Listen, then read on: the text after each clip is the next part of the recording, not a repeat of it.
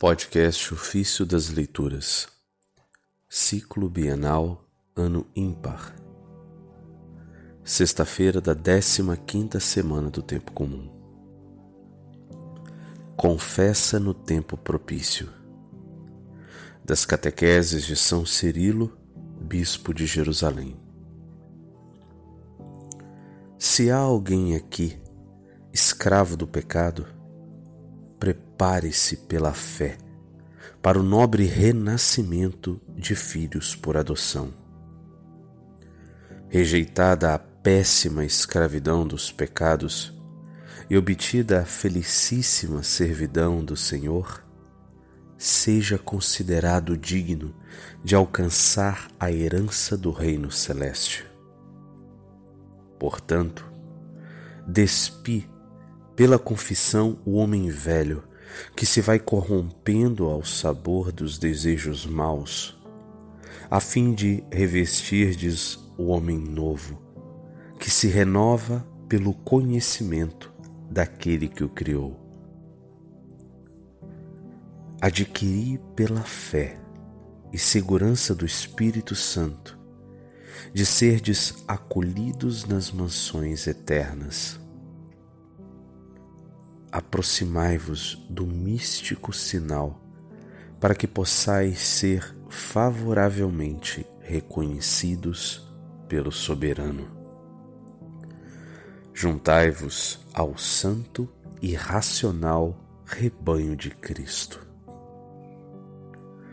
Postos um dia de parte à sua direita, entrareis assim na posse da vida preparada por herança para vós. Com a aspereza dos pecados aderentes como pelos, estão à esquerda aqueles que não se achegam à graça de Deus concedida por Cristo no banho da regeneração. Refiro-me aqui não à regeneração dos corpos, mas ao novo nascimento espiritual da alma. Os corpos são gerados pelos pais visíveis. A alma é gerada de novo pela fé. Porque o Espírito sopra onde quer.